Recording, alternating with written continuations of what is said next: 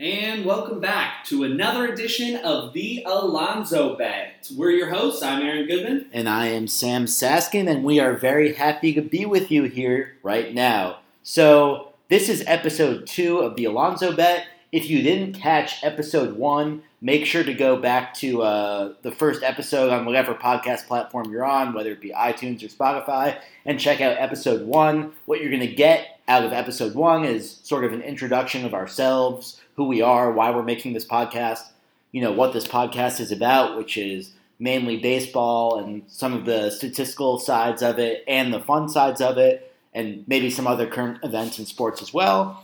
And you're also going to hear the origin story of why we're called the Alonzo Bet. And then finally, you'll catch the beginning of our MLB season preview, where we preview the AL West division for you. Later in today's podcast, we'll be continuing that series, previewing the NL Central division for you. But what are we going to do to start the podcast for them, Aaron? Well, we want to start off right now. We want to talk about some things happening in sports today. This is basically today news, and we're going to stretch it all around. But first, as you guys know, if you listen to the first episode, if you haven't listened to the first episode, you're about to find out, Sam Saskin is a massive Mets fan. This guy hails from the city. Right, he's grown up rooting for the Mets his whole life. His parents are from Queens. It makes sense. And this kid lives and dies with them as well, by the way, as the Jets and the Knicks. Although I've had a pretty hard life, as you can tell. I've seen him go up on the Knicks a little bit lately. But of all these teams, that's blasphemy. The Mets reign supreme, and there was bad news out of Mets camp today. Why don't you start us off, Jim? Yeah. So I was doing a little work up in my room. Since we're in quarantine, I was working on a physics problem I've been working on in my lab, and I take a break and peek at my phone, and I see an update from ESPN, and that's that Noah Syndergaard has been diagnosed with a tear of his ulnar collateral ligament and will require Tommy John surgery. He will certainly miss the entire 2020 season and will likely not be ready for the start of the 2021 season. This is a devastating blow to the Mets. I'm trying to put on a brave face for you guys right now, but I'm really not exaggerating when I tell you I had a pit in my stomach for the next 30 minutes. I called my dad. Yeah. We talked it out. This was a really optimistic season for Mets fans. We really thought we had a team that was going to come together and compete this year, and losing Syndergaard is really tough. I know a lot of people sort of see Syndergaard as a pitcher that had a down year last year, but if you look at some of the underlying statistics, he got very unlucky last year, and he's just a guy that's been one of the top 10 to 15 pitchers in the game for really the last 3 years or 4 years since he's come into the league. Right. And really incredible stuff. Sam and I actually got to see Syndergaard throw. We went to the Mets last year, and we got to see Syndergaard throw. Maybe that was 2 years ago now, actually. Yeah. And boy, did he look nasty. When he has it going, his fastball moves all over the plate. He can make it come in. He can make it go out. He's got off-speed pitches that work well. He really is a good pitcher. For basically his whole career, I think he's almost been judged as an underachiever because his stuff is so basically number 1 or 2 in the game. Maybe you'd say Cola's better stuff, right, but outside of that, you really think of Syndergaard as the guy with the most plus-plus stuff in the game. And so people think of him as an underachiever, even though he's really been a top 10 to 15 pitcher in baseball for his entire career. And yeah, you could even argue him down a little bit from 15, but he has been tremendous his whole career. And Sam is speaking to this.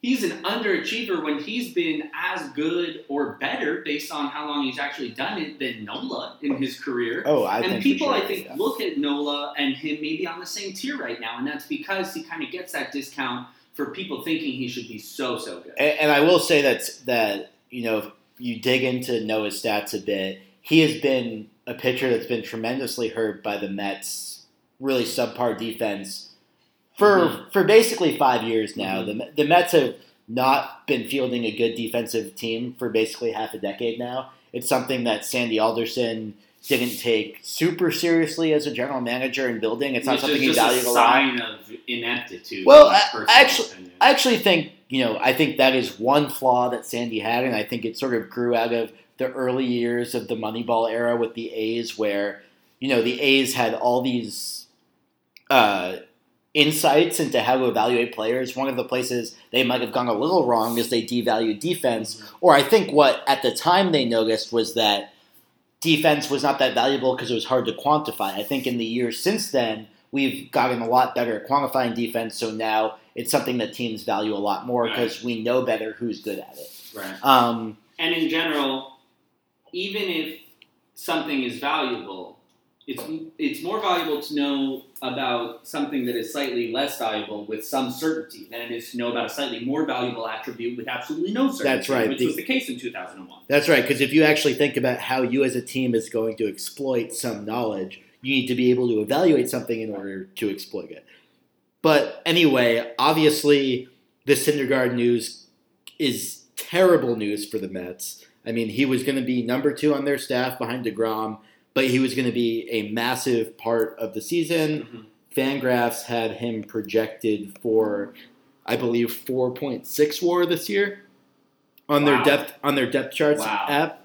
On their depth charts projection, which is a combination of Steamer and Zips, as we discussed in last week's episode. So basically, that's theoretic. Okay, so theoretically, you'd say that cost him 4.6 wins, but that's not really how it works, because someone steps up and slots in for him. If they can get 2-3 wins out of that guy, the difference could only be a win or two, and it may not even translate if they get lucky in a few games, right? And that's exactly my hope. So I was in a pick of despair earlier today, but I'm always an optimist when it comes to the Mets, even though they've given me no reason to be. Mm-hmm. So I did some searching on the Mets depth charts page on Fangraphs, and I wanted to find some silver lining in this. I wanted to basically figure out what is this really going to cost the Mets? So what I did is I went on the Mets depth charts page on Fangraphs, and basically what this page does is it projects a certain amount of playing time for all the players on the Mets, and then using Zips and Steamer projections, projects what each of these Mets wins above replacement is going to be. And for those of you who don't know what wins above replacement is, or have heard this term used sort of all over the baseball world these days and don't really get what it means, we're actually going to have a primer on what WAR is later in this episode. So make sure to keep on listening. But all you really need to know right now while I talk about it is it's a projection for how valuable a player is going to be, and it's basically the number is how many wins that player is worth over a replacement level player. So Noah Syndergaard was projected for 4.6 wins above replacement and 193 innings as a starter for the Mets this year. This means that these 193 innings that Noah Syndergaard was going to pitch are now going to be redistributed among other Mets pitchers who are basically all worse than him. Probably, if you were able to track down those innings, which you never could, but it's an interesting thought exercise, probably over 16 or 17 different pitchers, those 190. Yeah, exactly, because I think you can assume that the starter that will replace him will not pitch as many innings because he's not as good and doesn't go deep in the games. And that's why, by the way, that's just a small example of why stats are amazing. These advanced stats are great, but they'll never encapsulate everything because you couldn't possibly track down those 17 pitchers that replaced Syndergaard and be able to calculate what the actual difference in WAR was. So these are all projections. A couple games of luck, Sam. That's all they need to make this up. So exactly. So basically what I'm going to maybe roughly look at is right now they have the Fangraphs has the Mets rotation in number of innings projected as DeGrom, Syndergaard, Stroman, Porcello, Matz, and then Michael Wacha, where Rick Porcello and Michael Wacha are newcomers to the team. They were brought on by Broggy Van Wagenen as rotation depth to the team. And really, at this point, we're quite happy that he viewed it necessary to bring on rotation depth because we lost one of our starting pitchers. Even though you were questioning the Michael Wacha signing earlier. That's right, but now I'm a big Michael Wacha fan because he is... He's clearly the one who is now going to eat a lot of these Syndergaard innings, or at least who is projected to. I think you could see a prospect like David Peterson maybe come up and end up throwing a lot of these innings. But right now, it's clearly the plan to have Michael Wacha as the fifth starter. So if you take the 56 innings that Michael Wacha is projected to throw, let's now project him to throw 100 more innings and say he took about half of Syndergaard's innings. Michael Wacha is projected for 0.6 WAR in these 56 innings, so if you give him 100 more, that's about 1.2 WAR more. So now we're about 3.5 wins below Syndergaard. Mm-hmm. Now assume the Mets bullpen picks up another 50 innings. You have to assume with like Diaz, Lugo, Betances, they're going to perform reasonably well. But you also have to consider if you're giving 100 innings to the back of the bullpen or the front end of the bullpen there, they're not going that deep in games. So you actually need to look less at Diaz and Lugo, who are not going to eat the majority of those innings, and more at their swingmen and long relievers, who actually will eat the majority of those innings. I'd say 2/3 of the innings outside of what they end up throwing. I think that's a fair assessment, Aaron, and it really cuts deep into the optimism I'm trying to present here. But I'm sorry, I didn't know that. I'm not looking at the WAR right now, actually. But let's say we get another half win out of the bullpen in those innings, and basically what we're looking at is a 3-win difference in sort of the projected wins above replacement for the Mets. And 3 wins is a big issue. If the Mets had won 3 more games last year, they would have been the second wildcard team instead of out of the playoffs. Mm-hmm.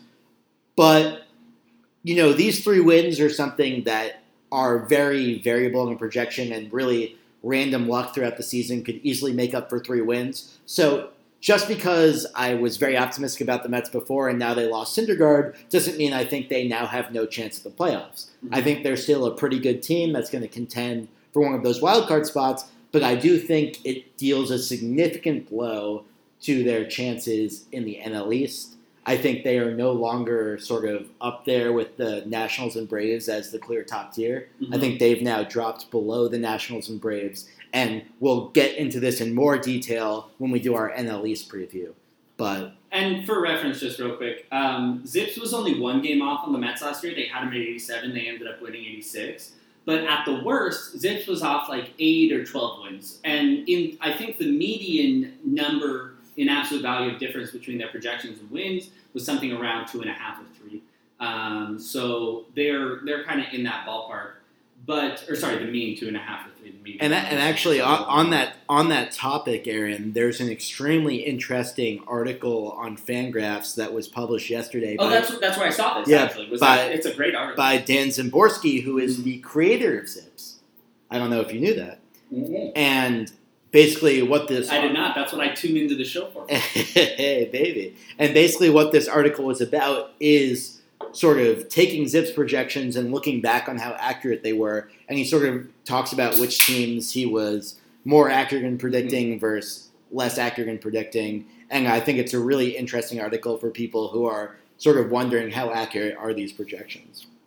So this Noah Syndergaard news is absolutely devastating. We mentioned a couple times Tommy John, and I actually just want to mention this to you guys. We might cut it because it might be boring, but like I actually think this is really cool. So Tommy John surgery, and Sam mentioned, it's a replacement of the UCL, which is the ulnar collateral ligament. It's in your elbow.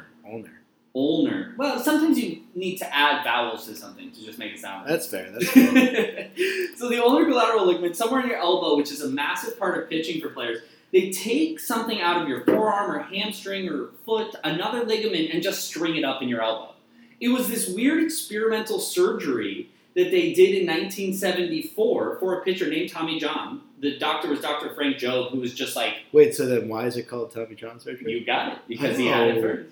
Wow. Frank Jobe was just like, hey, you used to throw pretty fast, now you throw pretty slow. That sucks for me, because I'm a Yankees fan. So I'm just going to take something out of your knee and see if this works. And it did. I just want to be clear. I know why it's called Tommy John surgery. I was just doing the bit. and you will learn that soon enough. Sam was always doing a bit. So originally, Joe put Tommy John's chance of coming back at 1 in 100. He obviously came back and pitched for like at least 10 more years after that, 13 more years after that. And interestingly enough, do you want to take a guess who the first pitcher ever elected to the Hall of Fame who got Tommy John was? It's a very, very random stat, folks, but it's kind of fun. First pitcher ever to be elected to the Hall of Fame who got Tommy John. That's hard. I totally give up. I don't even know where to start. I understand. The answer is John Smoltz. Ooh, Smoltzy. Pretty fun. Smoltzy, great pitcher. I don't think he'd be a fan of the pod. No, Smoltz likes the old school style of the game. We're a little bit too cutting edge for the Smoltz. Hey, but maybe when we make it big, we're going to bring Smoltz on the pod, and we're going to talk. We're going to convince him to become a stat head. And I'm just going to say this right here to help the case. Smoltz was my second favorite player growing up. I had a hitter. Yeah, as a Mets fan who was tormented year by year by the Braves, I was not a big fan of Smoltz. So I had a hitter and a pitcher, and I wasn't as much of a team sport guy as I just loved baseball. I was always a D-backs fan. I was actually at Game 7 of 2001 World Series. Yeah, but were you there for the last play? Well, that's a story we'll tell at a different time. We'll tell that at a different time. But I loved Vladimir Guerrero, and I loved John Smoltz. The guy he was like Greg Maddox, but with a fastball. It was sick to watch, and we hope one day we can have him on the pod. So that's a lot of info on Syndergaard. Eat it up. That's Mets content coming your way. That's baseball content coming your way as soon as we get it. We're thirsting right now. As soon as we get a drop of baseball content, we just eat it. And guys, I'm sorry, anything that has to do with the Mets, I'm going to try to keep this an MLB podcast, but I'm just going to have to talk about it. It's not something I can control about myself. It's just something I need to go through. And really, this was my first chance to vent because Aaron and I didn't really have a chance to talk about this yet today. And my dad and I vented a little bit, but I really need to just get this all out. And now you've heard it. And now I've convinced myself. It's going to be okay. The Mets are still probably the World Series favorites this year, so we're fine. As I promised episode 1, I'll be keeping Sam in check. We got to talk about the league. But another thing we're going to talk about is all sports. So there's only one other story I actually want to get to today.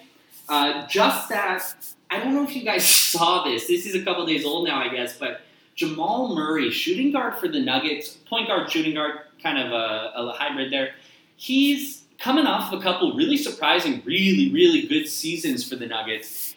Obviously, this one's a little postponed, but he apparently posted a graphic video of his girlfriend giving him oral sex on his Instagram.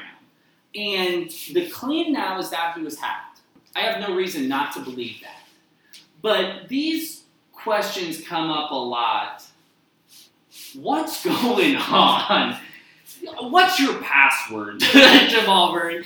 It's not that hard to have somebody not hack your Twitter or also to not accidentally post videos. I know it happens to everybody. I've actually not seen this. Apparently, she asked people not to go look for it.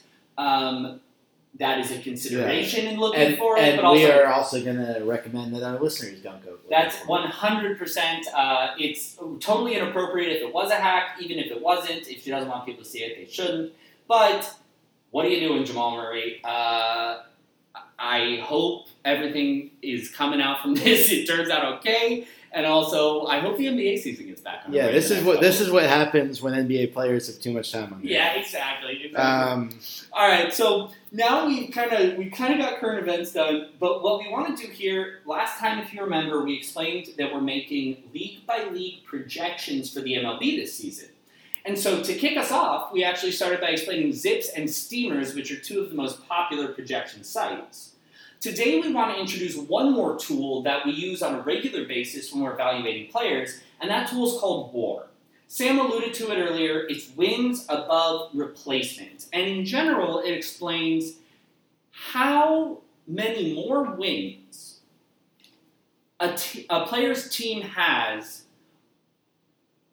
with him on the roster over some random or replacement level player. But the math is a little more complicated, so I want to let Sam get into the details of what WAR is here. Sure, and I think that's a good intro to what wins above replacement is trying to do as a stat, because anytime we talk about a stat, it's important to think about what is the purpose of this stat. And what the purpose of WAR is to basically assign a value to a player as to how valuable they were to their team that year. And what Aaron means by a replacement level player is basically, what if you had replaced this player with someone who's basically a fringe major leaguer? So someone who teeters between being a AAA player and sort of being the 25th man on an MLB roster. So the question is, how do you boil the value of a player down to a single number? Because there are so many different parts of their game. And basically what WAR does is it separates their game into two main parts, their offensive component and their defensive component. And let's start with the offensive component. The offensive component of a player, and for now I'm just going to be talking about hitting WAR, There's a separate way of evaluating a pitcher's WAR, but that's a bit more complicated, and it's maybe something we'll leave for another episode.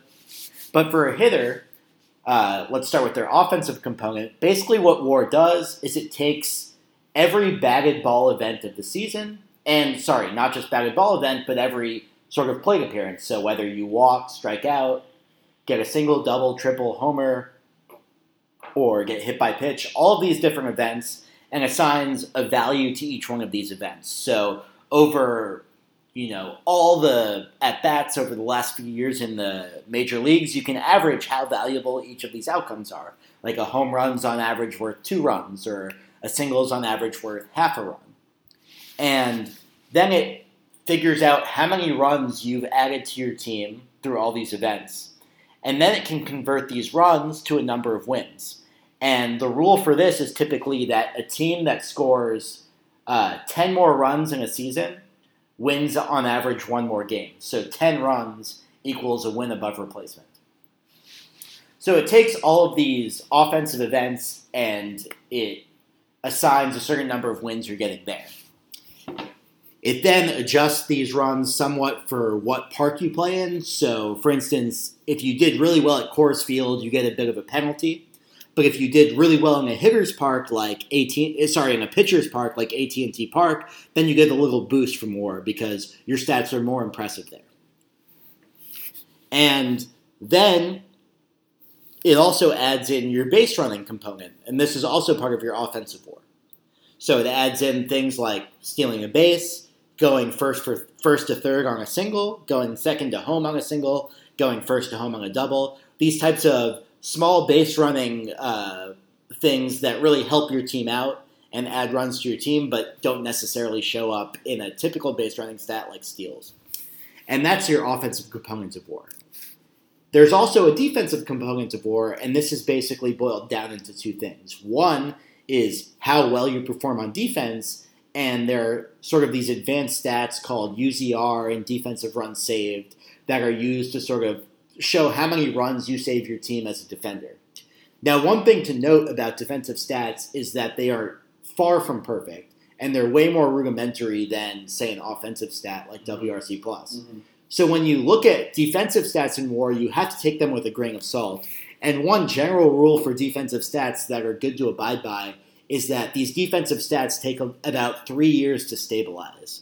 And what I mean by that is that it really takes 3 years worth of data of how good someone is at defending to say confidently that is sort of their skill level. Right. So this is just like we don't want to go too far into this because it can get a little nerdy and we don't want to get too bad, but this is just basic like data analysis. So when values jump up and down, you don't have any idea what the true value of that quantity is.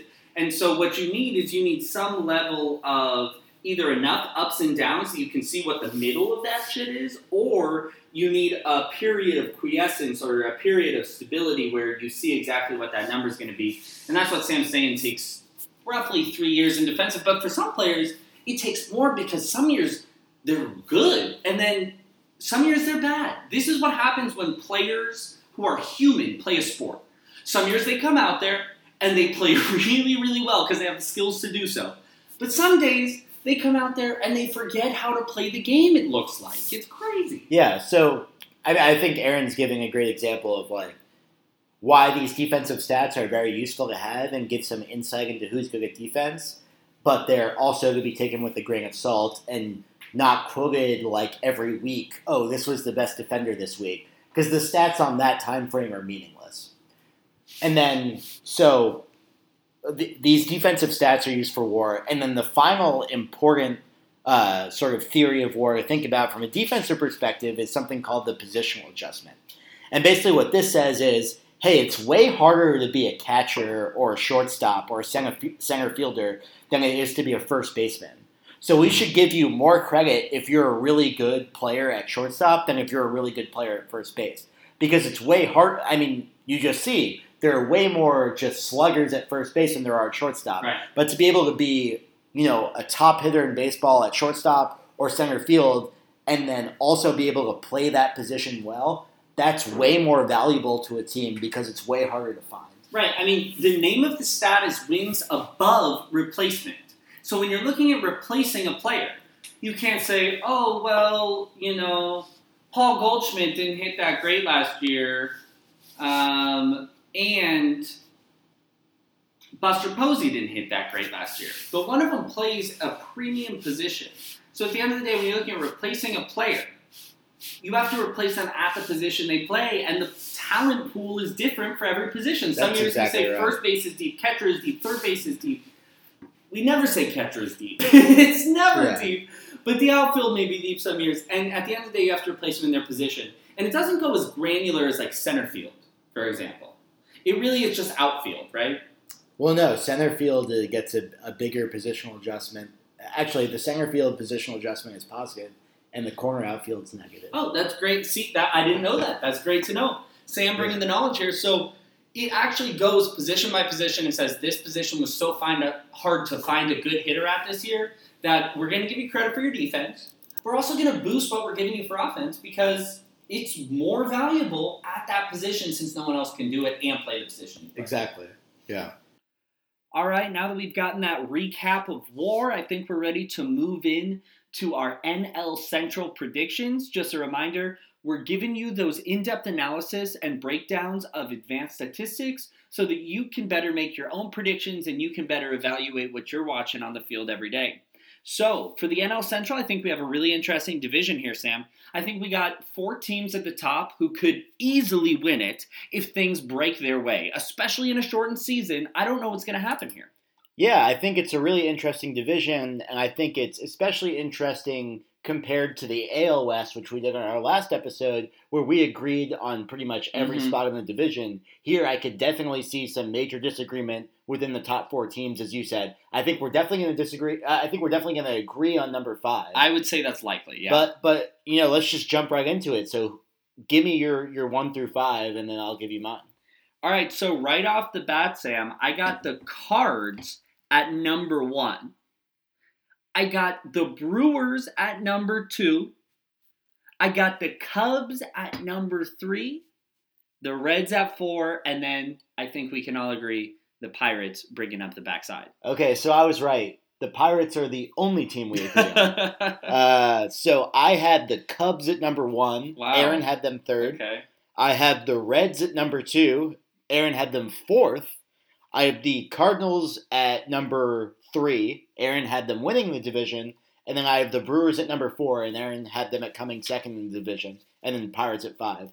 So basically, we flip-flopped the top 2. Exactly. So 1 and 3 for us was flipped, and 2 and 4 for us was flipped. Yeah, very interesting. So I guess to have a sensible order to go through these teams, let's just go with my ordering. Oh, why? Just because your order is definitely the correct one? Well, I mean, yeah.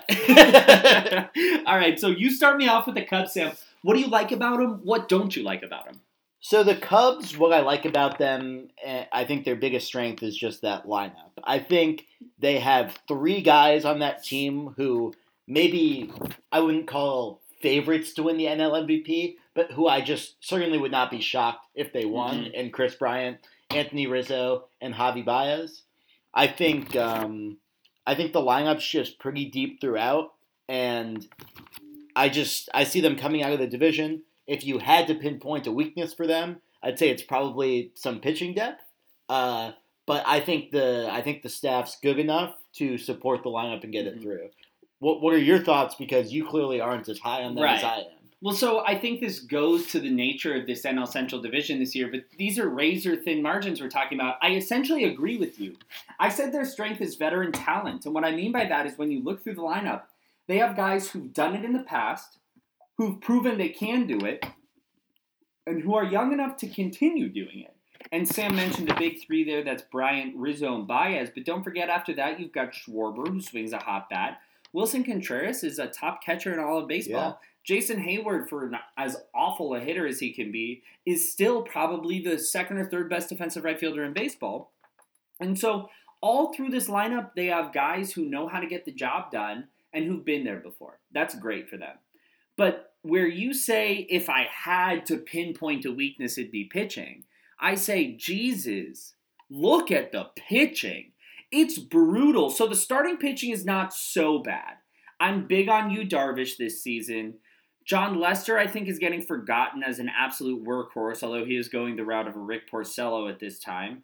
I don't think that's quite fair. Like, I think Lester is... What do you mean? I mean, he's projected to throw 175 innings of 4.55 ERA baseball. That's Rick Porcello to a T. Yeah, but I guess I still think of Lester as, like, a better pitcher than Rick Porcello. Yeah, well, I think about him that way, but... I'm more confident in Lester sort of putting up those stats that he's projected for than I am in Rick Porcello.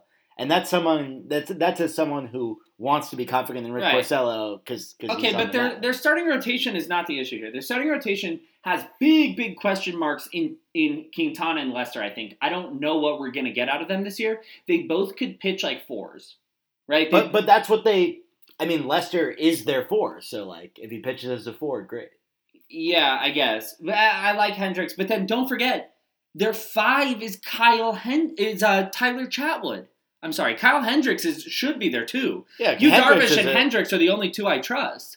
But you get down there. Good top two. You get down there and you're pitching Tyler Chatwood, and here's where it gets worse. Oh well, your starter's out of the game, and we got to go into this bullpen where maybe you can believe in Craig Kimbrel. I certainly took him on my fantasy squad this year because I got a value on him, Sam. But after that. Didn't you literally say last week not to draft Craig Kimbrel? I did. But you have to understand, people, that it's all about value. So where Kimbrel was going in most drafts, I would say never take him. But if I'm going to get him in, like, my third to last overall pick, well, that's a good value for me. I'm going to take him there. But regardless of that, who are you pitching after Craig Kimbrel? Jeremy Jeffress? Rowan Wick? I mean, like, Jeffress was, like, very good just in 2018. He didn't have a great 2019, but I'm not convinced he's a bad pitcher. But even if Jeremy Jeffress next season has the single best season of his career, this bullpen's still garbage because they have a closer who may be good. They have a setup man who, even if he's amazing, no one can get the ball to him. The bullpen's a disaster. It's not one that's suited to win a division this razor-thin in margins because your bullpen decides those super close games. I can't believe in him. That's all I got to say. I just think the pitching is not as bad as you're making it out. I actually think the starting rotation is arguably, like, for some teams it would be a strength. I think that 1 through 4 is pretty good, and I don't think Tyler Chatwood is, like, a massive disaster to have as your fifth starter. He's been in the past. Yeah, but what's different about it this year? I mean, I just think, you know, he's got pretty good stuff. He's going to walk a lot of guys, but I think you can get by with him as your fifth starter. But, like, and then the bullpen, like, I mean, Kimbrel, I think last year was a bit of an anomaly because it took so long for him to make his debut. But I don't think he's shown anything to make you think, like, he's not still a fairly elite bullpen arm.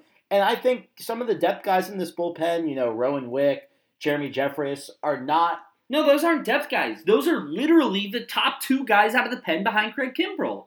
Their depth guys are awful. It's Trevor McGill. It's Dan Winkler. It's Ryan Tepera.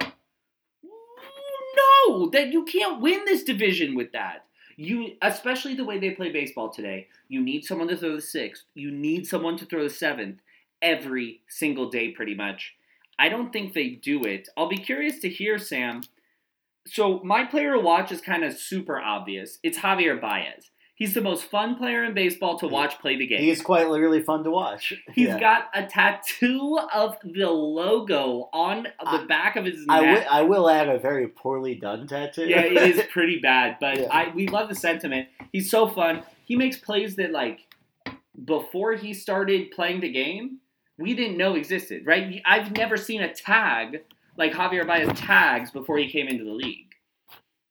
Yeah, I mean, it didn't exist, right? It's an incredibly, like, he is, by definition, the player watching the majors. Maybe the most exciting player in baseball.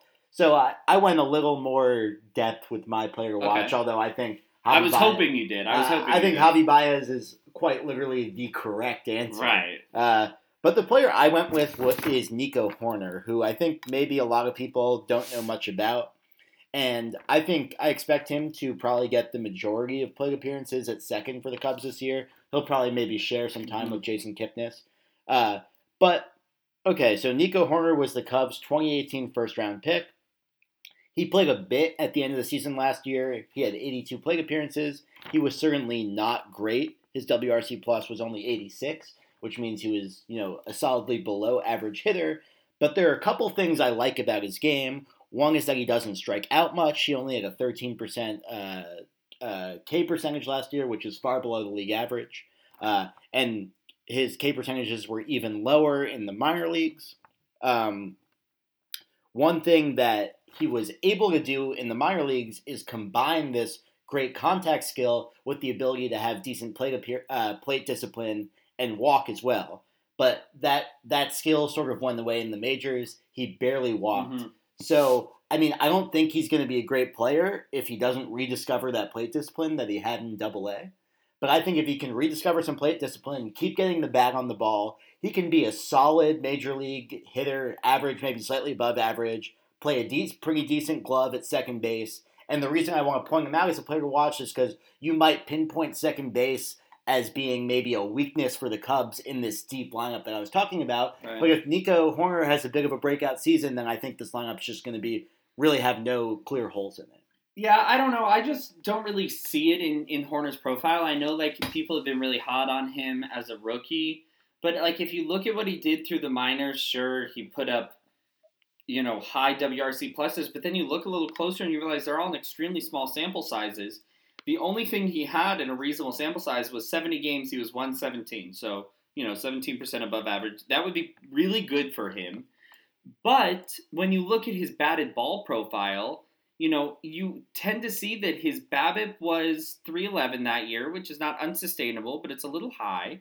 And then you look at the players he's similar to in batted ball profile, and you're looking at guys like Tony Walters, Tim LaCastro, Colton Wong, Brock Holt. Those are fine players in the major leagues, but they're not the star the Cubs are hoping Nico Horner is. So I, like you, Sam, will be interested to see whether he can come up to the majors and really find a way to take his swing to the next level, because he didn't show anything extraordinary in the minors in terms of the bat, I think. Okay, so if I had to summarize our thoughts on the Cubs, it's basically that we both like the lineup a lot. I think the pitching's good enough to support that lineup and get them to the top of the division, and you simply don't. I simply don't think that they can win games with that bullpen, no. So let's get to my number 2, and they're actually your number 4, and that's the Reds. Yeah. So the reason I like the Reds a lot, and I think people are probably pretty surprised to hear me putting them at number 2, but I just absolutely love the Reds' starting pitchers. That's crazy. I think I am extremely high on Luis Castillo. He's a guy whose stuff I absolutely love. And he's a stud, no doubt. I could literally see him winning. I wouldn't be that surprised to see him win the Cy Young this year. And then you look at a guy in Sonny Gray who had a really nice bounce-back season and sort of convinced me that he's gotten his career back on track. I expect him to be a very good pitcher for the Reds this year. And then finally a guy like Trevor Bauer who 2 years ago was arguably, in contention for the AL Cy Young. Yeah. He had a bit of a step back last year, but if he can sort of regain that 2018 form, then we're talking about maybe one of the best top threes in the league. Right. And then, you might say you don't love 4 and 5, but Wade Miley, despite his disastrous end to the season last year, has still shown himself to be a good innings eater for a lot of years. And Anthony DeSclafani, you can have worse as your fifth starter. I think he's a decent pitcher. And to go along with that top three, I just absolutely love the Reds rotation, and that's why I'm high on them. Well, I appreciate that, and I think that makes sense for sure, Sam. That Reds team is extremely, extremely deep in a lot of ways, and that actually goes to my strength, which was depth on this squad. And I know I can sound like a broken record with some of these teams, but we see general managers all around the league becoming smarter and smarter. And so when you look, their catcher maybe summarizes the way this front office has operated the best. He's not a great hitter, but he provides a ton of value behind the plate, Tucker Barnhart, in the way he receives the ball. Joey Votto is coming down from the peak of his career, but he still finds a way to provide value by getting on base. Mike Moustakas is a traditional banger. Freddie Galvis is unbelievable with the glove. They love him over there at third. Eugenio Suarez is an unsung hero of this league. And then in the outfield, you have some combination of Jesse Winker, Nicholas Castellanos, Shogo Akiyama, Nick Senzel, and Aristatis Aquino. that's really strong. They're really strong. They're really deep all over. And Sam mentioned their starting pitching is good. My knock on them, and why I can't go and take them right now, is, again, the margins in this division are razor thin. And they don't have the experience. They don't have clubhouse leadership. And they don't have reliable players. Because here's the deal. I love Trevor Bauer. He's my player to watch. And I'm about to watch him right now and let you all see how this is going. 2018. Absolute stud. A FIP of 2.44. And for those of you who don't know, Sam, can you tell us a little bit about FIP? Yeah, so FIP is something that's called fielding independent pitching. It's a way that people in advanced analytics like to evaluate pitchers that takes out the variable of how good their defense is. So it basically says a pitcher has no control over how good the defense behind them is, so let's look at only the things they can control, which are, you know, how many people they're striking out, how many walks they have, and giving up home runs. So a FIP is then adjusted to be on the same scale as ERA. Yeah. So a good FIP is what you think a good ERA is. And, you know, we'll go more into detail in FIP and other fielding independent pitching stats in a later episode. Next couple of episodes, we'll definitely do a deep dive. Yeah. But so he had this great FIP, which indicates greatness, but then you actually look a little deeper and you realize he's never, ever done it at any other point in his career. He was 2.44 in 2018, but his second best season was 2017, where he was 3.88. The only thing encouraging about 2018 was it looked like he was trending in the right direction. He was getting better and better, and he finally broke out. But that trend reversed, and he jumped back up to 4.34 in 2019. So he's a big question mark for me. What type of pitcher is he? Sonny Gray. He hasn't really been able to pitch. Every other year he has a full season, and when he does, he's hit or miss. His ERA jumps between 2 and 6. We don't know what we're getting out of him. Luis Castillo has some of the nastiest stuff in baseball. But I don't know what I'm getting out of him, and the same goes for the lineup. So yes, I like what I see on paper, but I don't have the ability to believe it's for real because I've never seen it.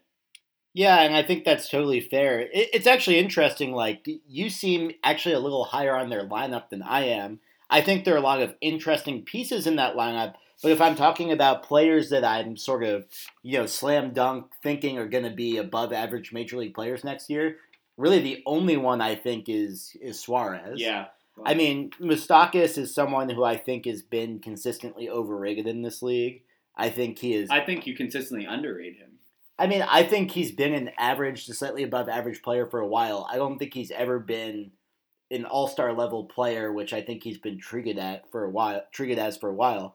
Votto is a guy who, unfortunately, looks like he's starting to decline. He's been one of my favorite players in the league for a long time. Just a really interesting guy. The absolute on-base king.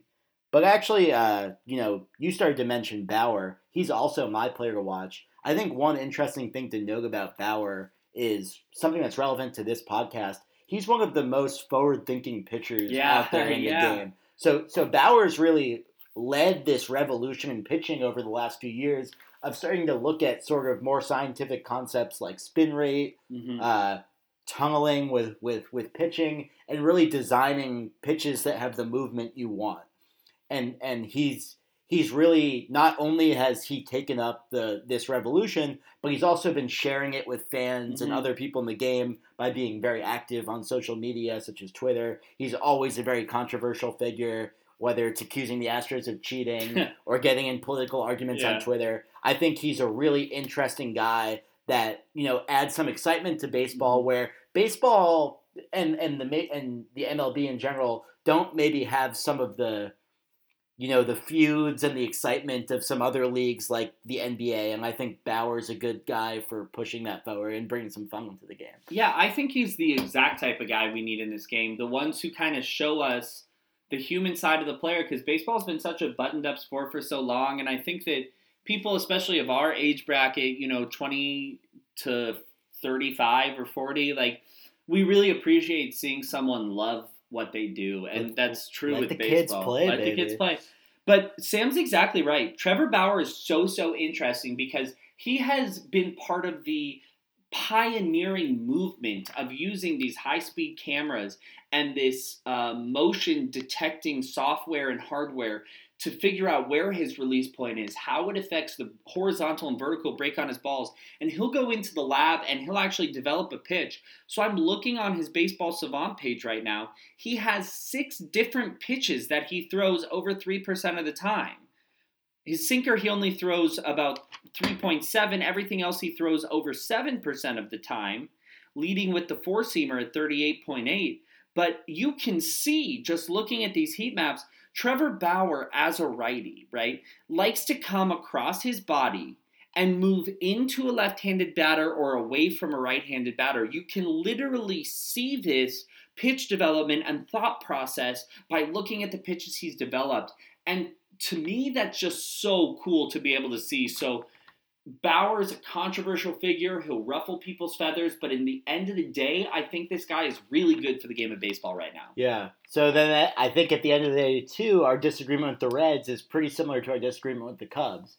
I think their pitching staff is amazing, and I think you think it's just good.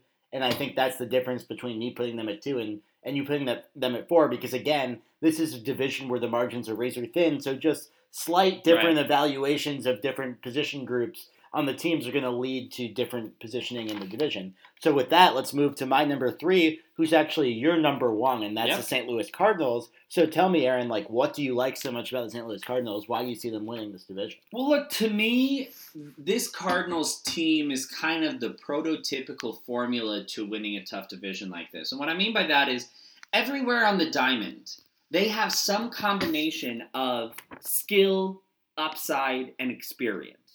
They got Yachty behind the dish. You can't really ask for more. They got Paul Goldschmidt at first base, who we'll discuss extensively, but despite all the noise, is still a great fielder and a terrific hitter. Colton Wong at second base has been robbed of multiple Gold Gloves. Paul DeJong is so underrated at shortstop. It's not really fair. Good, yeah. Matt Carpenter at third base is the hole in the lineup, but I believe Tommy Edman takes that spot sooner rather than later. And then the outfield of Tyler O'Neill, Harrison Bader, and Dexter Fowler screams boom or bust. But what's important here is that when you go into the pitching staff, this is the only team that can really support that type of question mark in the lineup in this division. I think the Cubs have a better starting pitching staff than the Cardinals. The Cubs have a marginally better starting pitching staff than the Cardinals, but in terms of value for total innings, the Cardinals have better value because they have more solid relievers who are going to throw more innings than the Cubs do. The Cubs are going to eat their starters alive. They can't throw anything to the bullpen. The Cardinals are happy to give Austin Gomber 2 innings in the 5th. They're happy to hand the ball to Daniel Ponce de Leon. They are absolutely thrilled to see Andrew Miller, Tyler Webb, John Bebbia, or Giovanni Gallegos get on the hill. Their bullpen goes deep. Their starters run extremely deep. Some of those guys I mentioned also are going to get innings as starters. Miles Michaelis is projecting as their 5 right now. They're solid. There's nothing flashy here, and that's my weakness, is that they don't have star power. But this team is solid. Yeah, and I think you nailed it on the head in that was also my strength for the Cardinals, that they are just sort of solid throughout. But I think you're sort of underselling how much of a weakness their lack of star power is. And I'll put it this way, you know, there's not really anyone on the Cardinals outside of maybe Jack Flaherty and Paul Goldschmidt that I would currently even put in the category of, you know, someone I'd expect to make an all-star team this year. And Paul Goldschmidt is actually an interesting case because I think he's clearly at this point still probably the best position player on the Cardinals. Maybe you'd say Paul DeJong. But Goldschmidt is a guy who I've loved throughout his career. He's really been one of the, you know, top 5 to 10 hitters in baseball for a long time now, probably 6 or 7 years, really since he stepped foot in the league. But I think there's something to point out, which is that Goldschmidt had his worst season of his career last year. And I think it went a little under the radar because the Cardinals still were able to, you know, come through in that division, and people didn't really identify that much that Goldschmidt was letting them down a bit. But Goldschmidt, after being over 140 in WRC+, you know, 6 of the last 7 years, only had a 116 WRC plus last year. And, you know, if you're a Goldie fan, you're hoping this is just a blip and he goes back to being awesome again next year. But, you know, Goldie's a guy who's getting up there in age. He's 32 now. And one thing to notice with a lot of these, you know, especially like first base type players in the league, is that when they decline fast. And Albert Pujols is the real big example of that. It's like 1 year where they're a little worse than they used to be, and could be the precursor to another year where they're practically unplayable because, you know, so much of their game depends on that bat speed. And if they just lose a half second, suddenly it's over. So while you see all these reliable veterans, I see a lot of older guys that have a lot of question marks. I mean, there's Goldschmidt. What's Matt Carpenter still giving you? Is Yachty still a player that's going to be able to catch all these innings and play decently? So, you know, I agree with you that they're solid throughout, but I think, you know, a lot of these things that make them solid could start to crumble. And if some of these veterans don't live up to what they've been in the past, then I can see them falling in this division. Well, and again, I can see that. That is a possibility. But my feeling about them is with the way that organizations run, with the minor league depth they have, and with just the wealth of both positional players and arms who can both start and relieve, I think this team has the ability to do it. And there are just a bunch of exciting people on this team. You mentioned Goldie. And by the way, I do just want to say, yes, Goldie had a 116 WRC plus last year, and that's a very, very good measure of his value as a hitter. But you can't take away the fact that he had 34 bombs, he scored 97 times, and he drove in 97 runs. When you're talking pure run creation, you're talking numbers, he did it. When you're talking about how well it compared against what other people in the league he did, he didn't excel compared to the rest of the league as he has in the past. But he still hit the ball hard. He still had an ISO above 200. This is not the end of the world, as you put it, but I will admit, I've watched him for many years. He wasn't the same hitter last year, and it scares me a little bit. Yeah, but and also, though, if you're a Goldschmidt optimist, it's not like he was striking out much more than normal or walking that much less than he had in the past. It was definitely less. Right. It wasn't that much less. So it could just be that, you know, he had a bit of a down season, and the underlying skills there still, and he's going to bounce back. But I'm just saying, here's a big warning sign. We've seen it happen to players before. I think he's a really interesting test case this year. Is this it for him, or is he going to have a career renaissance? Well, another guy who's actually my player to watch, who I could kind of see blooming into a star, although I could also see him falling out of baseball in the next couple of years. He's a big-time hit-or-miss guy here, is Harrison Bader. I don't know if you guys have watched him play, but he's got long, blonde flow. He runs for it. He lays out every time for the ball. He's super fun to watch. He's jacked as heck, and he drills the ball. And I'm excited to see what he can do, because in 2019, he was a pretty bad hitter. He was a great defender, but he was a pretty bad hitter. And in 2018, he was a pretty decent hitter and a great defender. Yeah. And the difference is a factor of 2 in his WAR. So is he a 4-win player, or is he a 1.5-win player? Yeah, and I think Harrison Bader is a great example of how you can accumulate, wins above replacement in different parts of the game. So, like, we talked about how there's this offensive and defensive component to WAR, and Harrison Bader's a guy who can just absolutely snag fly balls out there in center, and he's really contributing to his value for the Cardinals by having this elite defensive game. And when you are that good of a defender, all it really takes is being a slightly above average hitter to really be a borderline star. You know, if you can save a lot of runs in the field and then just be passable at the plate, that's the recipe for someone who's going to be, you know, a great serviceable player in this league. But again, I think, you know, as you said, if Bader is more the hitter he was in 2018, he's going to be a really nice piece for the Cardinals moving forward. But if he's more the hitter he was last year, then he's a guy that could play himself out of the league. Yeah, 100%. Well, but that makes sense. So basically, Sam and I just have flipped opinions. We agree on the core tenets of these teams, but we disagree at the margins. In this case, it's the lineup, I really think. It's the just overall oomph that the lineup and the rotation have. I think that guys like Flaherty and Goldie are locks to get it done this year. Sam needs to see it to believe it. I believe in Flaherty. But we can talk about him that much, but I think Flaherty's going to be, great. So let's move to my number 4 and your number 2, which is the Brewers. So what do you like about the Brewers? Because I'm clearly, not as confident in them as you are. Right. Well, so for me, the Brewers just come down to depth. They have so many players on this team that other teams would love to have in their lineup. They have 2 real catchers. They have 5 real first basemen. They have 4 real second basemen. They have 3 real shortstops. They have 3 real third basemen. And they have 6 outfielders to pick and choose from. And then you go into their rotation. And they have about 8 or 9 guys who could potentially be real-life starters this year. Then you go into their bullpen. All the way through, they have guys who know how to get outs. So at the end of the day, for the Brewers, for me, it's like, nothing's great. I don't love anything except Yelich on this team.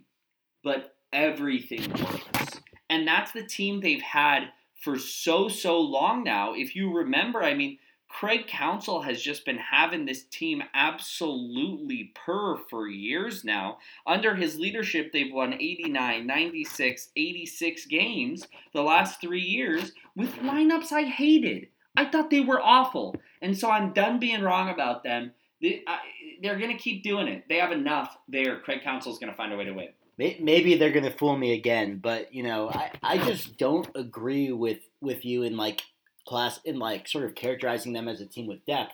In some sense, they're a team with depth, but sort of after Yelich, there's no real, slam dunk player on this team. And actually, my strength for the team was not their depth, but it was Christian Yelich. And, Yelich, I think, is an interesting guy to talk about because, so last week we did the AL West. And I said, the Angels' strength was star power, but I almost should have just said that their strength was Mike Trout because, we talked about the right. Stat war this year, and it sort of correlates with how many wins this player was worth for your team. So someone like Trout or Yelich, who can put up 8 wins above replacement, is really adding so much value to your team when you're a true superstar like that. Because remember, someone who's a borderline all-star is putting up 4 wins above replacement for a team. So when we talk about someone who's a superstar, like Trout or Yelich, getting 8, 9, 10 wins above replacement, we're literally talking about someone who's worth 2 all-stars for the team. Right. So having a player like this is so valuable.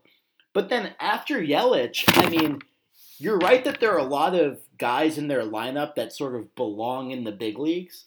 They belong there as people who have been solid players in the past, who are good depth pieces to having an organization. But a lot of these guys are not people that I'm psyched about having as my actual starter at these positions. They're more people that I would like to fill out a bench, but not necessarily be the starter. Because after Yelich, if I look at the lineup, I think Keston Hiura is going to be a great player in this league, and I have him as my player to watch. I think Lorenzo Cain has done it for long enough, can still field really well, in center. But after that, there's really just no one in that lineup that I think you can rely on that much. If you look at their starters, they have a lot of guys that I think can eat innings, but, Brandon Woodruff's their ace, and, I don't think that's a great place to be. Well, yeah, so, for my weakness, I have run producers and aces. And that's exactly what you're getting at. Yes, they don't have anybody on their staff, but I'm thank God he's up again. Brandon Woodruff's a great pitcher, but you know what I mean. He's not a top-tier ace. And then beyond Yelich, it gets tough. There's only 4 guys on the lineup who Fangraphs has projected to be positive run producers. But the thing is I think Justin Smoke is a sure bet at first base. They're going to be able to platoon him with success because they have a righty first baseman as well. I think Avisel Garcia is going to have a 2-WAR season probably this year. He's going to do it with the bat and the glove. I think Lorenzo Cain is still going to be valuable one way or the other. Obviously, Keston Hiura. Luis Urias has high upside. Ryan Braun is definitely going to do it with the bat. They've got enough, and they've got the manager, and they've got the experience fighting against teams who on paper are better than they are and coming out on top, I think they do it again. Yeah, so, I guess our disagreement here is sort of what the Brewers have done over the last few years has convinced them that they can sort of be better than the sum of their parts.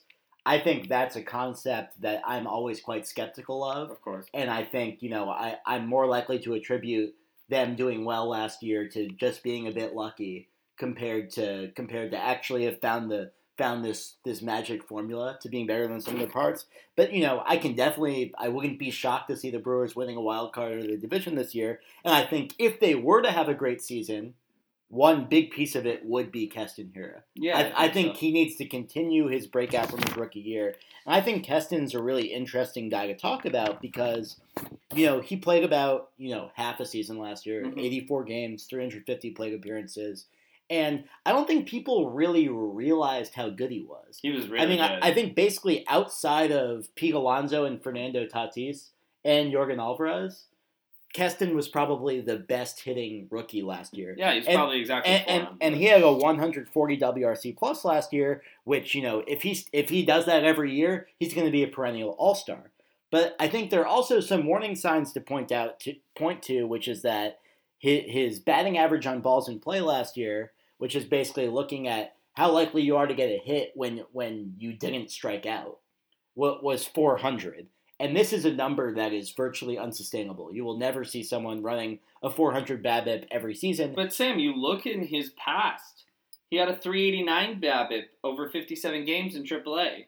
He was 386 over 50 games in High A. He was 422 and 500 between 45 games in rookie ball and low A. He's done it his whole career. Yeah, so it's certainly possible that he's a guy that continues to run high BABIPs. Even the guys who are, absolutely elite in BABIP are usually running something like 360 or 370. Yeah. 400 is unsustainable, but when you say that, people may think, he should drop towards 300. No, this profiles as a hitter who's more likely to drop to about 360. And what that tells me, Sam, is that he's a guy who hits a lot of line drives. He's got a flat swing. He drives the ball hard. That's definitely true, but, he's the profile, and I think he's going to be a really good player in this league, so don't let it seem like I don't like Keston. I'm just saying, let's not just sign him up for having a 140 WRC plus next year. No, God, no. And to hammer that point home, one of the projection systems called The Bat has him at 98 WRC plus. They think he's going to be worse than league average. Everyone else has him at least 10% higher, but The Bat has him 2% below league average, and that's kind of what Sam's pointing to.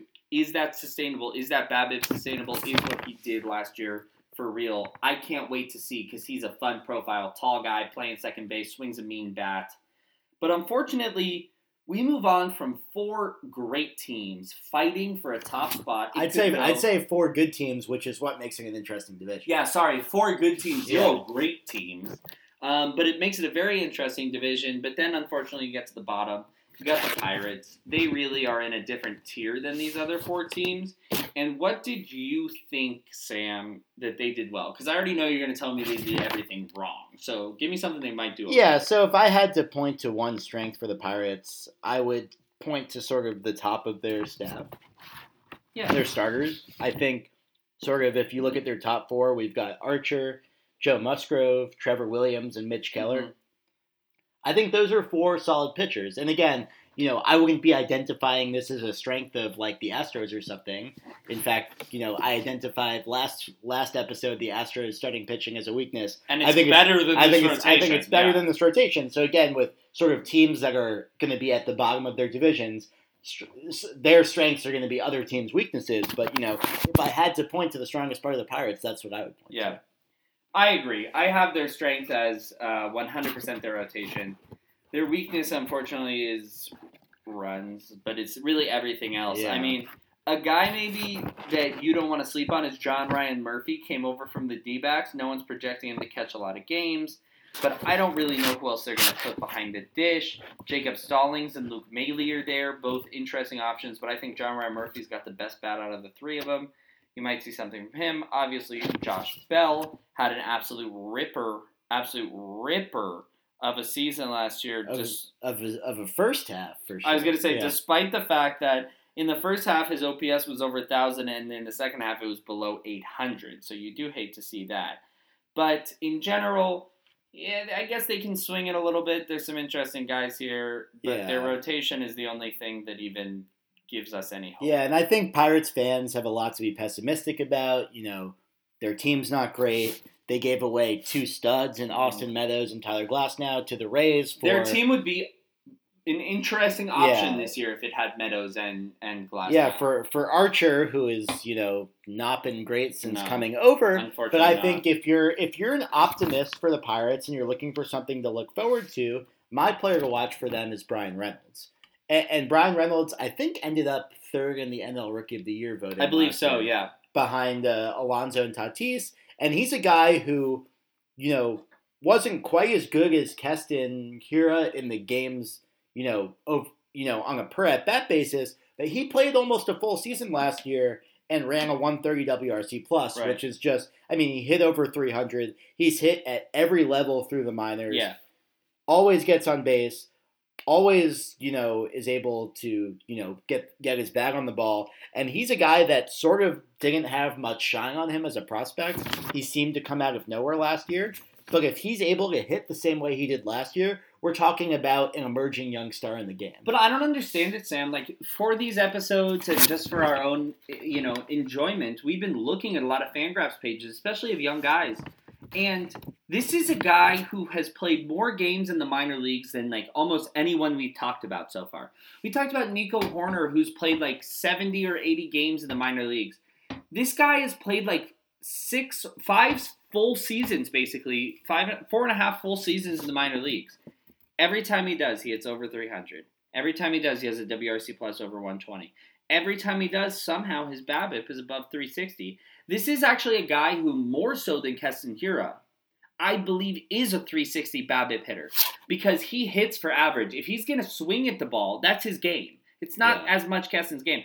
If he's going to swing at the ball, he's going to put it in play. And he's developing a little bit of power. And in today's game, you can go from the minor to the majors and gain a significant amount of power very easily. If he does so, he's a top 15 hitter in baseball immediately. And I think Brian Reynolds is an interesting profile of the type of hitter that's been emerging more and more in baseball recently, which is sort of the type of guy that just consistently performs in the minors but doesn't really have like any projectable skill. Right. Like, you don't see great improvement in the majors, but like when they get to the majors, they just keep getting it done and they show the ability to adjust to major league pitching. And the performance level is just there because they know how to hit. Mm-hmm. I think another great example of that is a man near and dear to my heart, Jeff McNeil. Yeah, like exactly. Someone got up really late in his career, but he just knew who he was. But he just hit at every level of the minors, and when he finally got a chance in the majors, he kept hitting. Right. You know, so I really like players like that who, you know, don't quite have the same prospect shine, but, you know, just know how to play the game. And by doing all the little things right, can just turn into really good major league players. So between him and Josh Bell and the rotation, I think for Pirates fans out there, there's something to look forward to. But perhaps this year isn't your year. If you guys disagree with us, which I'm sure you do, make sure to find us on Twitter at The Alonzo Bet. Leave us your comments. Let us know just how wrong we were. If you leave us something funny or witty, maybe we'll read it on the next pod. Thank you for joining us. From your host at The Alonzo Bet, I'm Aaron. And I'm Sam, but actually, jump the gun here. We still have to do over-unders. I do this every time, all right? We might as well make it a segment. Sam, tell me what we got for over-unders. Okay, let's start with the Cubs, 86. Wow. I'd like to be consistent with what I chose, but instead I'm going to hedge, so at least I'm right on one thing. I'm taking over. I went over, too. I mean, I have them winning the division. Yeah, that makes sense. Winning the 86. Reds, 83.5. Under. I've got him over. That pitching staff's so good. Cards, 88.5. Over. Someone's got to win 90 games to win the division. I've got them under. Yeah. Brewers, 83.5. That one's easy. Over. I'm going under on that. I just don't like the Brewers outside of Yelich. Yeah. Pirates, 70.5. Boy, that's really, really tough. That's the hardest one. I don't know if it's mathematically possible, but I'm going to hopefully say over. I don't think this team is a 60-win team, even if it were 69 wins. Like, I don't think so. I like what they have going, and I think that they can be coached into winning 70 games. I guess 70 is under, but I'm going a little under. I just think the rest of the division is good enough that they're not going to win a lot of games in the division. But we'll see. I think this is going to be one of the most fun divisions this season. Absolutely, and we hope the season gets played. We don't know, but we hope so. Okay, now let's actually sign off. You don't want to take one more false take here? We could just for fun. All right. Yeah, I don't have any other segment. Okay, so let's, this has been a really fun second episode. We'll be back to you in episode 3 with another division preview. So make sure to tune back in to the next episode of The Alonzo Bet. But this time, really, actually, signing off. This is Sam. And I'm Aaron. Thank you guys for joining us. We'll see you next week.